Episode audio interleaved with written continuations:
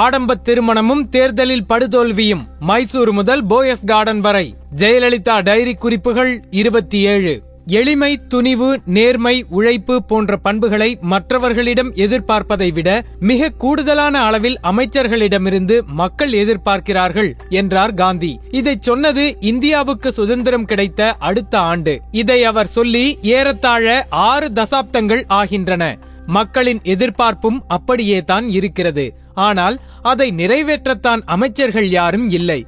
நம்மை நாமே நொந்து கொள்ள வேண்டியதுதான். சரி நாம் விஷயத்துக்கு வருவோம். ஆயிரத்து தொள்ளாயிரத்து தொண்ணூத்தி ஆறாம் ஆண்டு சட்டமன்ற தேர்தலில் அதிமுக படுதோல்வி அடைந்தது. ஏன்? அந்த தேர்தலில் பர்கூரில் ஜெயலலிதாவே சுகவனத்திடம் தோற்றுப்போனார் அந்த தோல்விக்கு பின் ஜெயலலிதா இந்தியா டுடேவுக்கு அளித்த பேட்டியில் இவ்வாறாக கூறினார். ஆம் நான் என் வாழ்வில் செய்த மிகப்பெரிய தவறு சுதாகரன் திருமணத்தை அவ்வளவு ஆடம்பரமாக நடத்தியது. முதன் முதலில் பொதுவெளியில் ஜெயலலிதாவே ஒப்புக்கொண்ட தவறு அது. அப்படியென்றால் அந்த திருமணம் எவ்வளவு ஆடம்பரமாக நடந்திருக்க வேண்டும்? ஆடம்பர திருமணம். திடீரென ஒரு நாள் ஜெயலலிதா இருபத்தி எட்டு வயது சுதாகரனை தன் வளர்ப்பு மகனாக தத்தெடுத்தார். சுதாகரன் வேறு யாருமல்ல.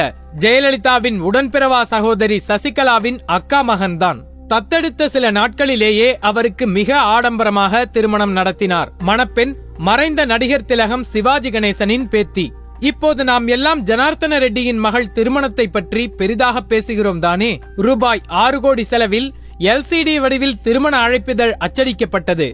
முப்பதாயிரம் விருந்தினர் அழைக்கப்பட்டார்கள். முப்பத்தி ஆறு ஏக்கர் பரப்பளவில் விஜயநகர பேரரசின் அரண்மனை போன்ற பிரம்மாண்டமான செட்டப் போடப்பட்டது.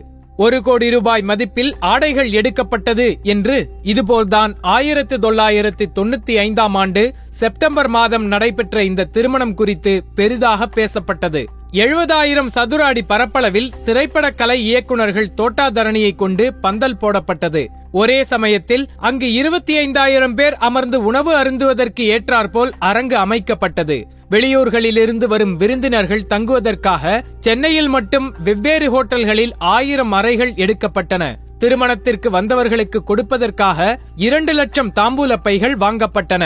ஏ ஆர் ரஹ்மானின் இசைக்கச்சேரி வானவேடிக்கை என தமிழகமே அதுவரை கண்டிராத திருமணம். இல்லை இல்லை காண விரும்பாத திருமணம். திருமண ஊர்வலத்தில் ஜெயலலிதாவும் சசிகலாவும் ஊர்வல வண்டிக்கு முன்னால் ஒட்டியானம் வளையல்கள் என தலைமுதல் கால்வரை நகைகளால் அலங்கரிக்கப்பட்டு செல்ல இவர்களுக்கு முன்னால் தேவாரம் பாதுகாப்பு அளித்தபடியே சென்று கொண்டிருந்தார். ஆம் மொத்த அரசு நிர்வாகமும் இந்த திருமணத்திற்காக முடக்கிவிடப்பட்டிருந்தது. ரோட்டோர மின்சார கம்பளத்திலிருந்து மின்சாரம் எடுக்கப்பட்டு மின்விளக்குகளுக்கு பாய்ச்சப்பட்டது. இன்னொரு பக்கம் அதே நன்னாளில் மின்சாரம் இல்லாமல் சென்னையின் சில பகுதிகள் இருளில் மூழ்கின. அந்த திருமணத்தை சசிகலா குடும்பத்தால் நியமிக்கப்பட்ட புகைப்படக்காரர்கள் மட்டும் பதிவு செய்யவில்லை. திமுக புகைப்படக்காரர்களும் திருமணத்தின் ஒவ்வொரு கணத்தையும் படம் பிடித்துக் கொண்டிருந்தார்கள். ஆம் அதில் எடுக்கப்பட்ட புகைப்படங்கள் தான் திமுகவின் பிரச்சார ஆயுதமானது.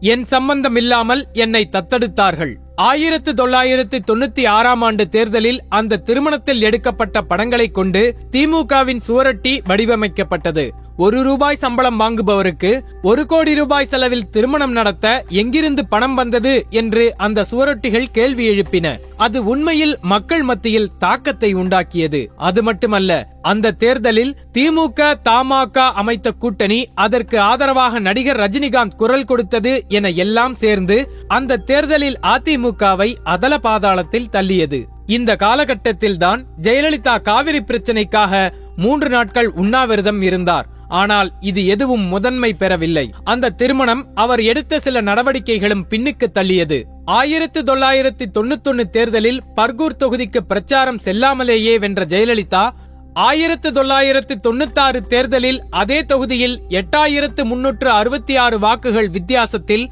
திமுக வேட்பாளரிடம் தோற்றார். நூற்று எழுபத்தி மூன்று தொகுதிகளில் வென்று திமுக தனிப்பெரும்பான்மையுடன் ஆட்சி அமைத்தது அதிமுக தோற்றது. திமுக வென்றது கூட செய்தி இல்லை. சில ஆண்டுகளுக்கு பின் ஜெயலலிதா யாரை தத்தெடுத்தாரோ அதே சுதாகரனை கஞ்சா வழக்கில் கைது செய்தார் ஜெயலலிதா. ஏறத்தாழ பத்து மாதங்கள் சிறையில் வைத்தார். சுதாகரனும் என் சம்பந்தம் இல்லாமல் என்னை தத்தெடுத்து விட்டார்கள் என்று ஆங்கில இதழ்களுக்கு பேட்டி கொடுத்துக் கொண்டிருந்தார். இன்று அதே சுதாகரன் அப்பல்லோவில் ஜெயலலிதாவை பார்க்க தன் சொந்த அத்தையால் அனுமதி மறுக்கப்பட்டு வாசலில் நின்று கொண்டிருக்கிறார்.